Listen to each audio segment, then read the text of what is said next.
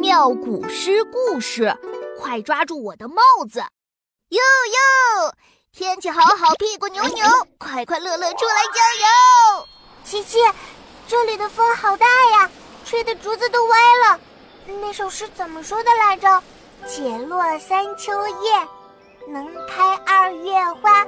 过江千尺浪，入竹万竿斜。哎呀，妙妙，你的帽子被风吹走了。那可是我最喜欢的一顶帽子呀！琪琪，我们快把帽子追回来吧。妙妙，帽子落到树上了，大风吹，呼噜噜，树叶全都掉光光。看我爬到树上，把帽子拿下来。哎呀，帽子又飞起来了！啊，调皮的风，别吹了，别吹了，再吹帽子就要掉进江里了。大风吹，呼噜噜，吹起巨浪，哗哗哗。风太厉害了！哎，风终于停了。琪琪，你快抓住帽子，看我超级飞天霸王龙的厉害！ 哦，嘿嘿嘿，我抓到帽子了。